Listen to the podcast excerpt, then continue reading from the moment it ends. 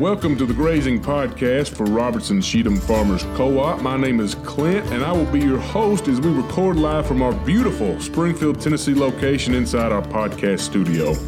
Robertson Cheatham is a member-owned farm supply cooperative. You can learn more about us on our website, yourfarmerscoop.com, in addition to our Facebook and Instagram pages.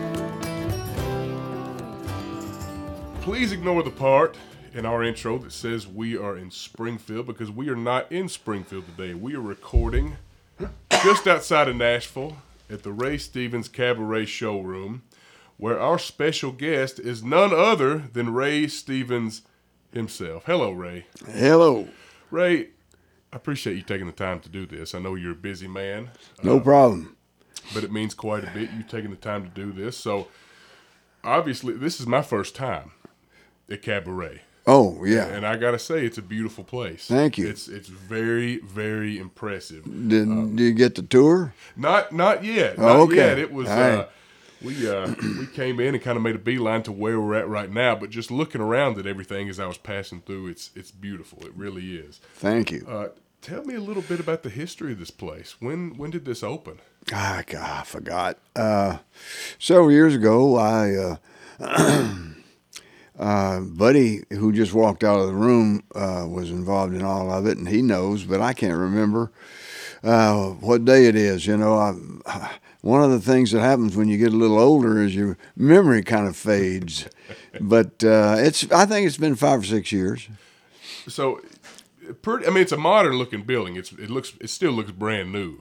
Oh, it's well built. So, the people that come here, if they come here to see a show, what can they expect at Cabaret? Well, you know, usually it's me. But every now and then, you know, we rent the space out to other entertainers and other events. But if you come to see me, I think it's a pretty great show. We've got a big orchestra, 20 pieces, 19 or 20. And we serve food if you like, or not if you don't like. But...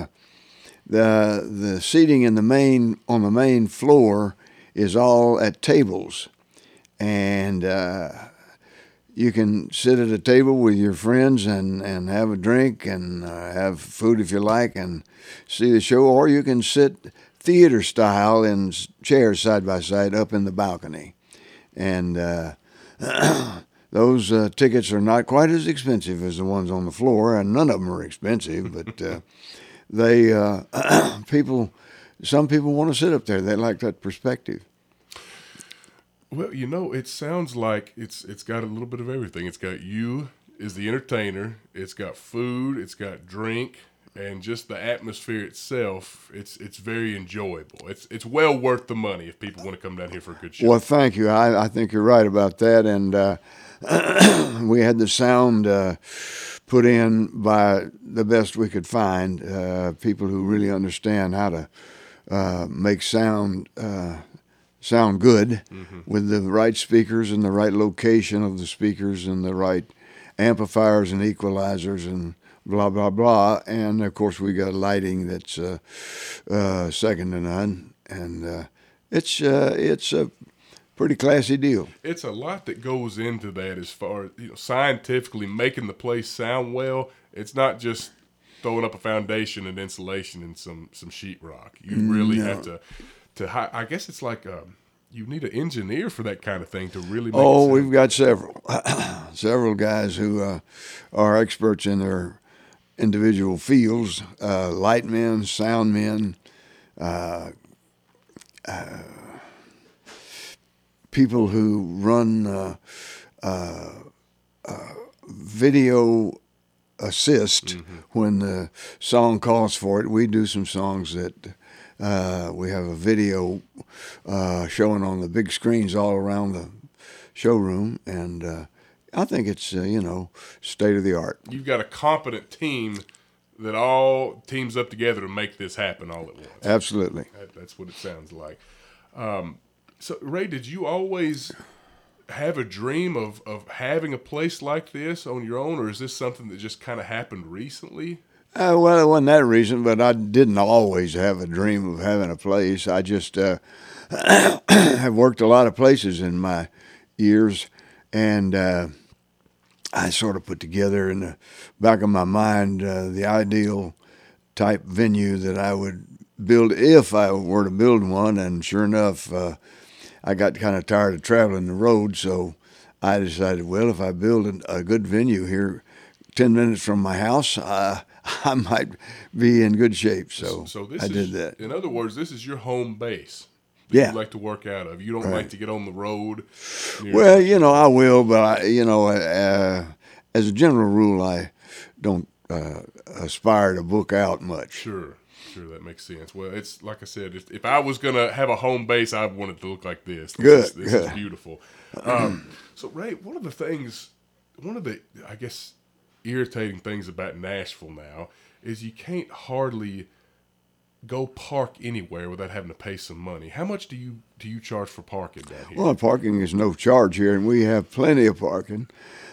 We got 300 spaces, and they're all really good. There's not a bad parking space on the property, so that's a plus. That's something that people don't have to worry about. Oh, gosh, I hate to go downtown these days. The parking costs more than the place you're going to. Yep. And Wednesday night, someone told me that Wednesday nights it's a designated ballet night down here where y'all put on ballets. Is that true? No.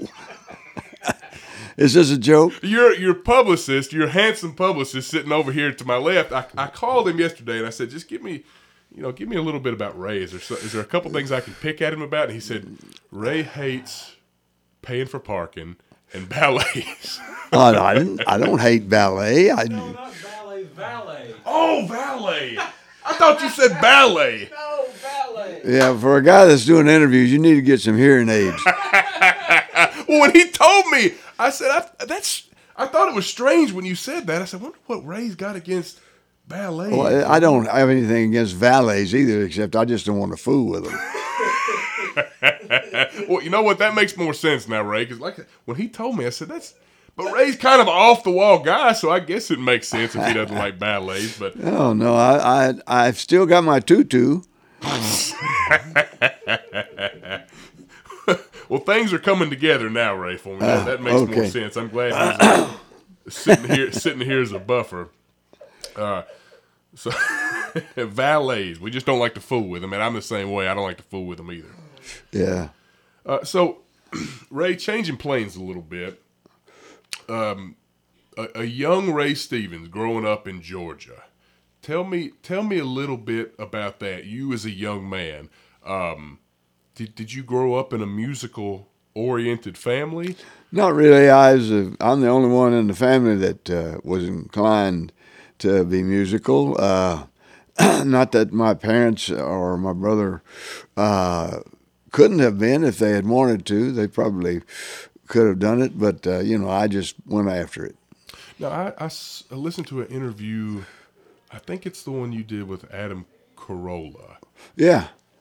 You said in there that your dad, he was a baseball player. Yeah, well, I was born in a cotton mill town in North Georgia, and they had the cotton mill. My dad worked at the cotton mill, and they had a baseball team. And he played third base on the baseball team, and that was a big deal when I was a little kid. I got to go to all the baseball games, and it was a lot of fun. Oh, I'm sure. And having your dad being out there playing, that's big medicine to a little kid. Wow. And I knew the guy in the hot dog stand, and he would slip me a hot dog every now and then. So, so it was a good experience for you. Absolutely. Growing up. And that's something that you would have also liked to have done. I just wasn't big enough.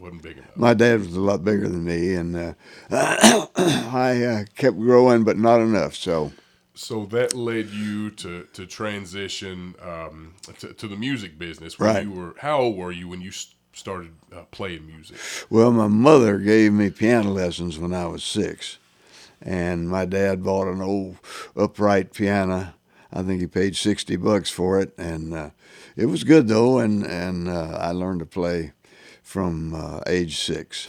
Did it, obviously you had somebody training you on how to use a piano, but did it come natural to you? Pretty much so, yeah. I took lessons for quite a while, and but it wasn't hard to pick up on it. Was the piano, did you have a choice and learn it? Or did you tell your mom and dad, like, hey, I at all these instruments, I think I'd like to learn the piano more so than a banjo or guitar? I didn't even think about it. You know, I just had they gave me a piano and I just started playing with it, you know. If I was going to learn any instrument, Ray, I think it'd be the piano. There's just something about it. When you hear a good piano song, it I don't know. It's like it brings out this emotions in you. There's just something about the sound. It's just such a beautiful. Well, you know, sound. Guitar is the instrument of choice for so many people these days. Right. But you know, think back in the old Western saloons, they always had a piano player. Yep. And so you know, it's those two instruments are sort of the backbone of bands these days. Sure. Now, at what point in your career did you choose to pursue a comedic type of satirical music more so than just old love songs or gospel songs? Well, you know, I tried to write songs from the time I was 15, but I wrote some pretty good songs, straight songs I call them, but I kept getting these ideas for songs that were comedic, and I'd write them and. When I started recording, I would record them, and sure enough, people seemed to like that, so I went with the winner. Was there ever, when you had the idea to kind of go this different route as far as incorporating comedy into music, was there ever a hesitancy to do so because you didn't know how it would be received, or did you see a demand for it that just wasn't being filled by other artists? I didn't even think about it. I just did it. You just did it. It seemed like it worked out really, really well in your favor. Yeah. Well, did you have any... What were your influences as far as comedy? Did you have... Because we all have a different sense of humor. Oh, you know? Yeah. Like me, Don and I here, we've got a very strange sense of humor that I can't really explain at times in the things that we find funny. What were your influences growing up as a young man? Well, you know, all the comedians. I was a big fan of comedians as well as records that were made by groups like the Coasters. They cut a lot of comedy songs that were written by a couple of guys in New York. Oh, man, memory's not the first thing to go, but I'll think of it after it's too late.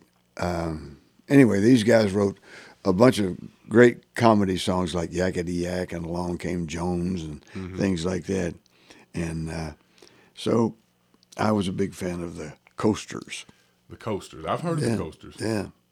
I'm gonna make a reach here and make a prediction, and I could be horribly wrong, but based off of watching your videos to a lot of your songs, I see a lot of patterns with some of the humor that I've seen before that came from the Three Stooges. Were you a fan of the Three Stooges? I like the Three Stooges. I don't know that I ever patterned a song after them.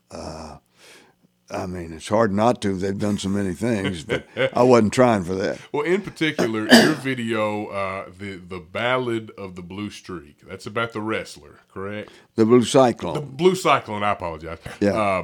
So in the video, when the Blue Cyclone, I think he follows you after your car and pulls you, he starts roughing you up a bit. Oh, yeah. Now, let me say right off the bat, I did not write that song. Okay. A guy named Glenn Sutton wrote the Blue Cyclone. Well, I recorded it.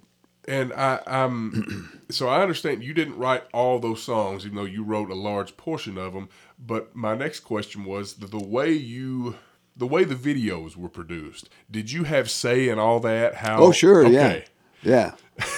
So the part where he comes out there and starts ragdolling you, and there's a part where you're down in the pavement and your leg is up by your head and your arms twisted around.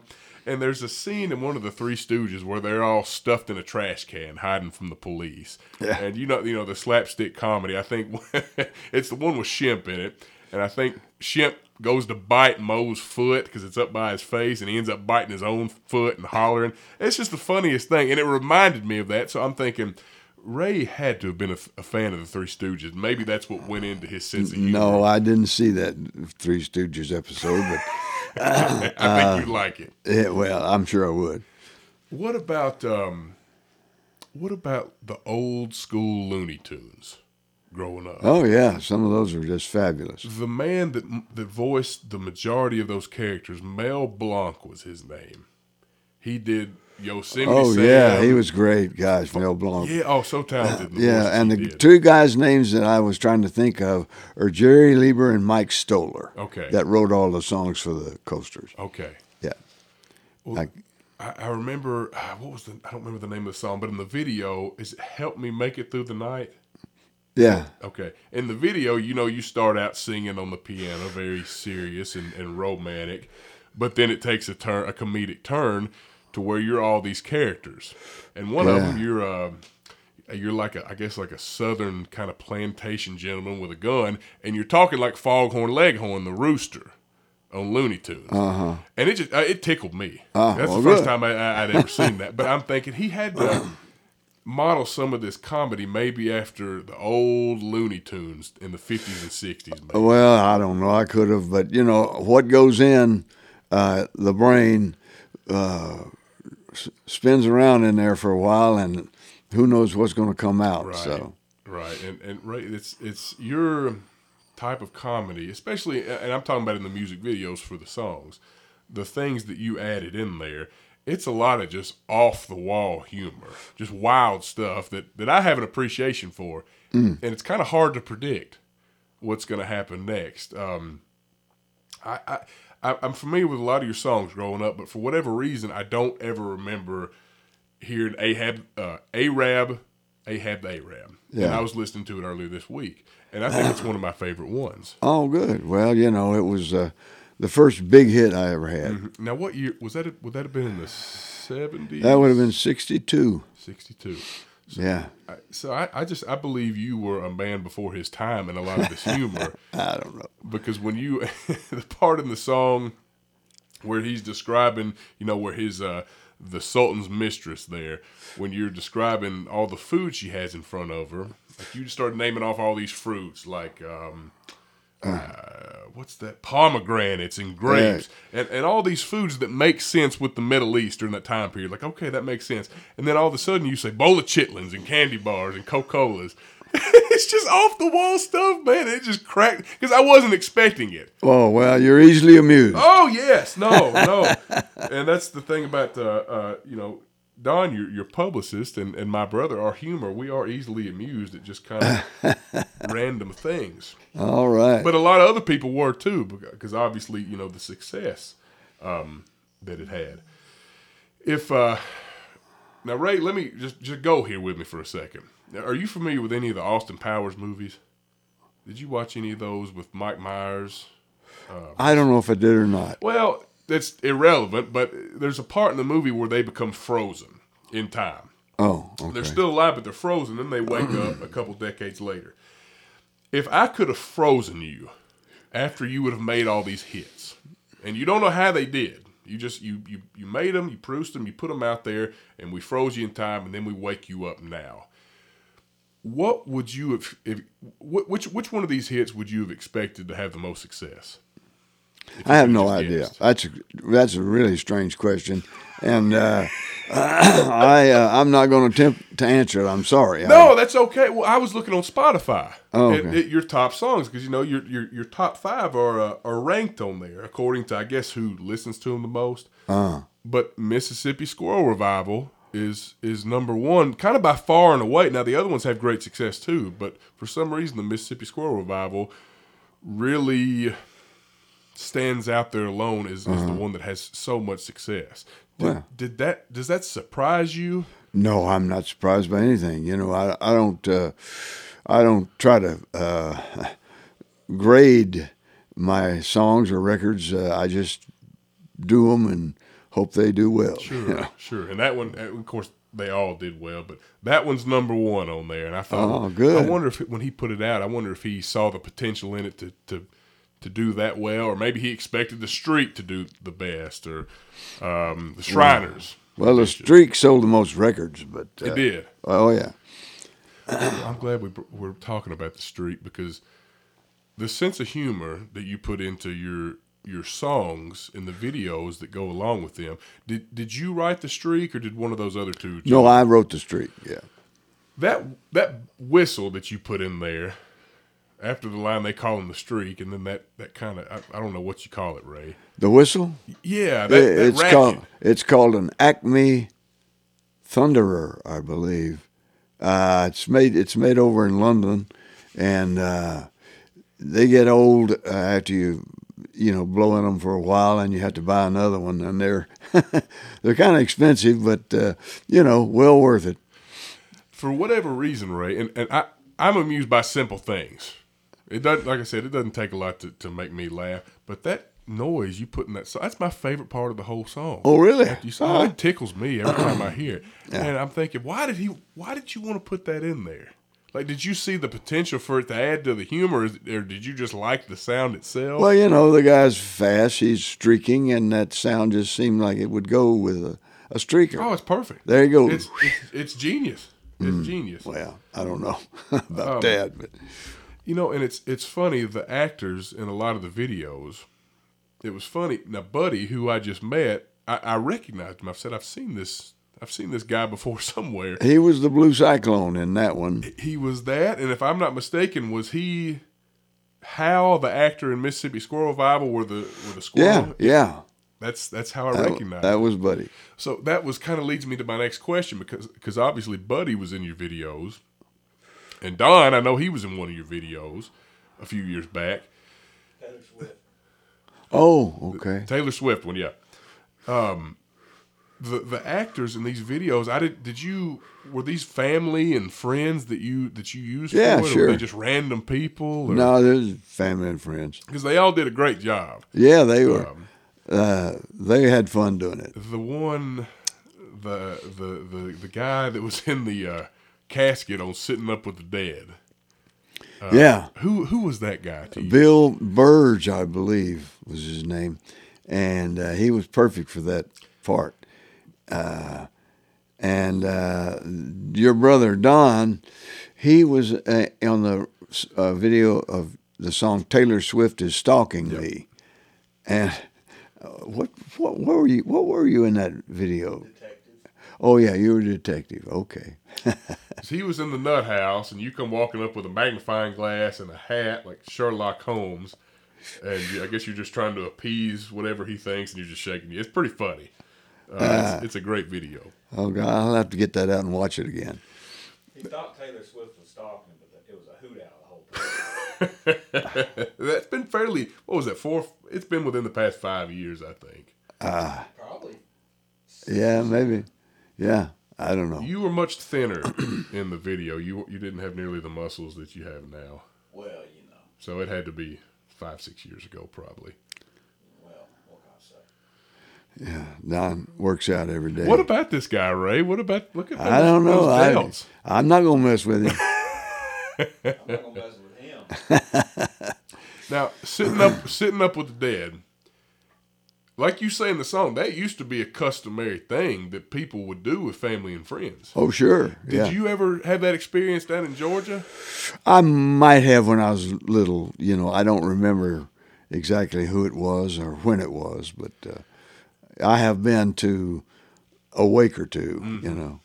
We had Eldon and I. We had an uncle. Of course, he passed long before we were born, but his name was Uncle Skillet. I'm sure you've heard Dad talk about him. And he was, the way I've heard him talk about him, he was just kind of a gruff old country guy, just Uncle honest. Uncle Skillet? Uncle Skillet, like you cook in. Skillet. Okay. Yeah. And he told me when he was a young man, when Uncle Skillet was a young man, he had a friend die. And they did the customary thing. They had him in a house, and they stayed all night with him, with the body. And I think they ended up getting drunk that night. Oh, me. Drinking whiskey, and they ended up getting him out of the coffin and propped his body up in a corner and put a cigarette in his mouth. and just kind of just ended up leaving him there. Did you? I was wondering. Did you? Well, I hope they didn't light the cigarette. They may have. I don't know. Okay. I don't know. But that always cracked me up. You know, just that story. I mean, people wouldn't know what to think about that now. Yeah. But I figured, may you may have had an experience like that that went into a. Not that I recall. No. No. Oh me. So Ray, obviously, you've had much success. With the comedic, satirical type music, but also you've had success with very serious songs. Everything is Beautiful. Mm-hmm. Very well-known song. I'm just curious, because at the beginning of the song, it's a chorus of children singing Jesus Loves the Little Children. Yeah. Why did you put that in there? I thought it set up the song really well. Yeah. You know, Jesus Loves the Little Children is an old Sunday school song that I was taught when I was 3 or 4 years old in Sunday school. And, you know, when I went, I took a portable tape recorder to a school where my daughters attended. This was in 1970 or 69 or 70.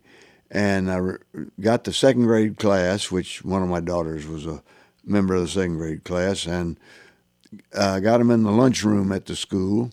And there was a piano in there, and the second grade teacher knew how to play the piano a little bit. And so she played for them to sing Jesus Loves the Little Children, and they all knew it. And we did it in a couple of takes. And I took the tape back to the studio and spliced it onto the front of the record of Everything is Beautiful that I had already made, and covered the splice with a string chord, and it worked terrific. It was fabulous. So when people listen to that song now, that particular part came from the school where your daughters attended. Yeah, and right. That's probably their voices contributing to that in the song. Oh, sure, yeah. Well, that's really cool, man. That's pretty special, isn't it? Well, I guess so, yeah. I think that's neat. Well, I thought they did a great job. Yeah, well, I thought the same thing when I listened to it. I said, you know, this is it's pretty perfect for setting up the song. Yes, I thought so. It's an excellent way to kick it off, like you said. And I thought the same thing, and I wanted to get your opinion on that. So, Ray, what have you enjoyed the most about your career overall? Oh, gosh, I don't know. I've just enjoyed probably every facet of my time in the music business, and I've had a lot of fun. Do you ever think to yourself, like, this is strange how this worked out? Did you ever expect to have this much success? I know I didn't, but, you know, I'm happy that some things worked out. Well, you know, it's, like I said, you've accomplished a lot. I'm going off of memory here. You've been nominated for 12 Grammys. You've won 2 Grammys. You've been inducted into about every music hall of fame I think may exist. Or quite a few of them. I mean, well, you've had a lot of them. Yeah. You've done so many things. If you could have done anything else, let's just say music wouldn't have worked out. What's one other thing you think you would have liked to have done? I might have liked to be an architect. Really? I love to design buildings and houses and things. Did you design this one, Cabaret? Yes, I did. Did you? Yeah. How long did it take you to sit down and perfect it the way you wanted? Oh, not long at all, you know, because I'd been to so many other show places around the country that I kind of had a vision in mind of what it needed to look like and how big it needed to be. And, of course, I hired some architects that knew how the nuts and bolts are connected to do the final drawings. Mm-hmm.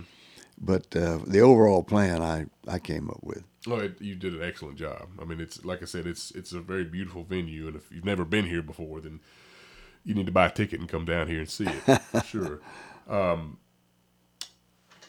Ray, I've got a question. I guess it's like a philosophical kind of question, and I figured you'd be a good man to ask. Do you watch much TV, or do you have any shows that you like? Yeah, every now and then I watch TV. I'm not a junkie, but you know, there are some great little shows out there these days. There is, and I'm like you. I don't watch a whole lot of it, but I have a few shows that I like, and one of them is it's The Office. Are you familiar with The Office? No, I'm not. It's it's a comedy type of sitcom. Mm. And there's just, I don't know how to put it into words. It's about a group of people that all work at a paper company together. And the humor in it, 90% of it hits my funny bone directly. It just makes me laugh. And I was watching an episode the other night I've seen before, but the main character, Steve Carell, he's a famous actor. I don't know if you're familiar with him or not, but he's the main boss there. And there's something about his humor, like something was happening. He just made this facial expression one time, and it tickled me to the point I couldn't stop laughing. And my wife, she was laughing too. And I asked her, I'm like, "What is that?" Like, what humor is something, it makes us laugh. I guess it's something that brings us joy. I don't know the science behind it, but I couldn't explain why I liked it so much. It just appealed to me in some way, shape, or form. You don't need to explain it. Just enjoy it, I guess. Yeah, is that how you kind of view it? Just take it for what it is and enjoy it. I mean, you can, back in the days before TV, radio was funny, but you couldn't read the expressions on their faces, and TV has added a whole another dimension to comedy shows and any kind of show. Sure, really. Sure. But to me, you were kind of a pioneer in that with the trail that you blazed with your music. Once you decided to go that route and you had success at it, was there ever any pushback from record companies or people, or was it pretty much embraced by everybody? Oh, I think it was accepted. The first long-form video that I made, and that long-form means that it's more than one song, I made a video called Comedy Video Classics, and it had 8 songs in it.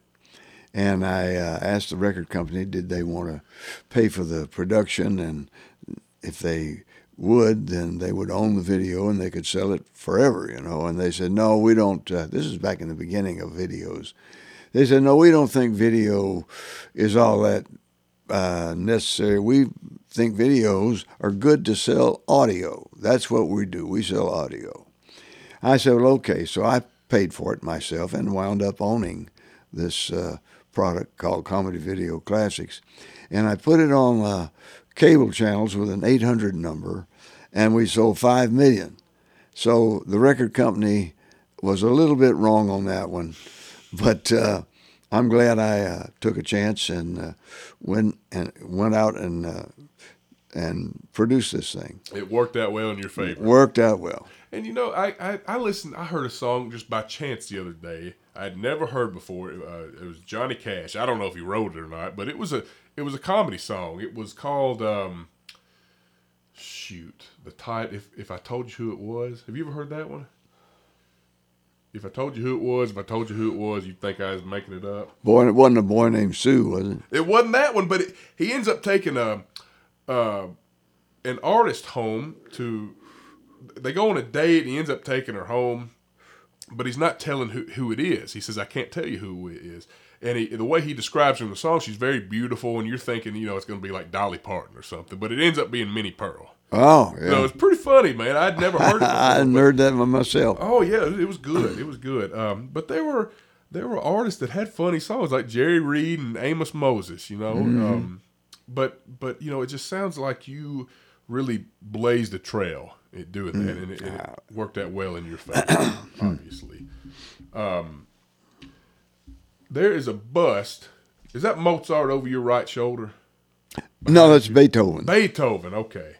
Yeah, that's Ludwig van Beethoven. Did Beethoven, could he see the words in his head as he wrote the music, or was that... I have no idea. Well, someone told me, Ray, when you were coming up with these songs, you could actually see the words in your head. Well, yeah, but that was a different time. They didn't... I don't know what they did, but for the most part, Beethoven, as I can get from the history I've been told, just wrote, great arrangements of melodies that he had, come up with, and it was an orchestral thing. If you could meet any of those famous artists, If you could bring them back from the dead and meet them, who would you like to sit down and spend time with? I don't know. Mozart was really good, and there's just a bunch of them that were fabulous, and I don't know which one. If I could only bring one, I'd bring them all if I could. Mozart, they did a movie about him. It's probably 20 or 30 years. I think it's called Amadeus. Yeah, and right. Did you see that? Yeah. It's a good movie, man. He was a wild man, apparently. Yeah. He loved to party and carouse and write music, and I was going to tell you, if you've never seen that one, you ought to look at it. I guess one of the most important questions I have for you, Ray, is Don a pretty good publicist? I hope he is. He's been doing it a long time. He has. How long have you been? 2009, is that when you... We just had our 14th anniversary on Monday, and Ray's been with me 12 of those years. So you got Ray early. Yeah, Ray was one of my first. Oh, I didn't know he was. Oh, okay. I didn't realize you had him that early. He helped build the castle. The castle? The castle. Okay. The PR castle. Oh. Well, obviously, he stuck with you 12 years, so he must have. I've been to your house. It's a nice house, but it doesn't look like a castle. Oh, no. Oh, okay. I mean, not where I reside. I just mean the company. I see. Okay. You're one of the pillars. Okay. So you ended up sticking with him, Ray, so you must like him pretty good. Yeah, I don't know. Well, we got him in the Hall of Fame. Yes, the Country Music Hall of Fame. Congratulations. Thanks. Yeah, that's a big deal. That's a big deal. How did that feel? And I don't mean to take over the show. No, you're fine. I don't mean to take over the show, but I got it on video when we went down to the CMA, and you thought that they were just doing an interview. Oh, yeah, right. And Sarah Traherne walks in there and tells you. Yeah, right. Well, what'd that feel like? Well, it was quite a nice surprise. Yeah. It was unexpected, but very good, very nice. Ray, you strike me as an even keel kind of guy. You don't seem like you get excited one way or the other about too many things, which is interesting because when I listen to your music and I watch your videos, I'm thinking, Ray's going to be this animated, off-the-wall, arms flailing around kind of guy. But you have a very calm, collective demeanor. Well, thank you. I'm getting older, and I just don't... I'm not so demonstrative. Maybe earlier on I was a little more... demonstrative, sure. But I don't know. It's an interesting contrast, but it's very calming. You have a calming presence about you.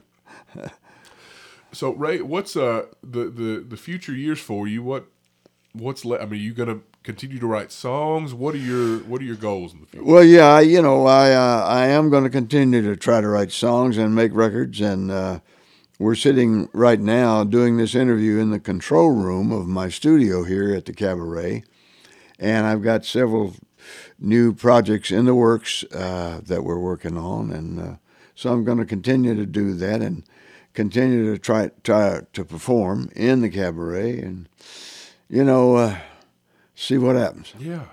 Well, that sounds like excellent goals to have in the future, man. Well, Ray, so kind of to wrap things up here, promoting the Cabaret down here, it's located right off, if you're going through Nashville, you take 40 towards Memphis, get off at Charlotte, I think, and then River Road is where this is and you said earlier it was outside Nashville. It's not outside Nashville, it's in Nashville. Outside of downtown Nashville. Well, yeah, still in Nashville city limits. It's 10 minutes from downtown if you get on I-40. Okay. And you get off at Charlotte and turn right, and right after you get on Charlotte, you can see it from that I-40 get-off point. Sits up on a hill. Right. It's like a lighthouse up here, signaling folks. So if people, how do people purchase tickets? Can they get online to do that? Yeah, sure. Okay. And again, if they you perform, which I know you're coming back in March, right? To perform, but you perform typically on Saturday nights. Is that correct? Well, we're starting out with Saturdays, and hopefully the demand will require us to add more nights in the week. But we'll see what happens. How many people will this place sit? 700. 700? 500 downstairs, 200 in the balcony. So when I was walking through the showroom in there, it was dark, so I couldn't see anything. Oh, yeah. 700 people. Goodness gracious, yeah. That's a lot. It's a lot of bodies in there. Well, yeah, it's, you know. But tickets are online. Any information they want to find, I'm sure this place has its own Facebook and Instagram and all that stuff. We got the internet covered with ways to buy tickets. Okay. Hopefully, yeah, that's what I'm told anyway. That's available to whoever wants to look. Right. Well, it's a beautiful place, Ray, and I would recommend everybody come down here and take a look at it. Anything else you want to add? I think you've covered just about everything I can think of. Yeah. I think I went through my little list here. Last question was Don a good publicist, and it seemed like we answered that one. So, yeah, he's giving himself a thumbs up. Well, Ray, hey, man, listen, I appreciate you taking the time to do this. I know you're a busy man. I'm happy to do it, and it was nice meeting you. Yes, sir. It was great to meet you. Well, everybody, we hope you enjoyed this episode, and be sure to tune in next week for a brand new grazing episode. Bye-bye, everybody. Thanks for listening to the Grazing Podcast. Be sure to subscribe, leave us a review, and come pay us a visit at Robertson Cheatham Farmers Co op.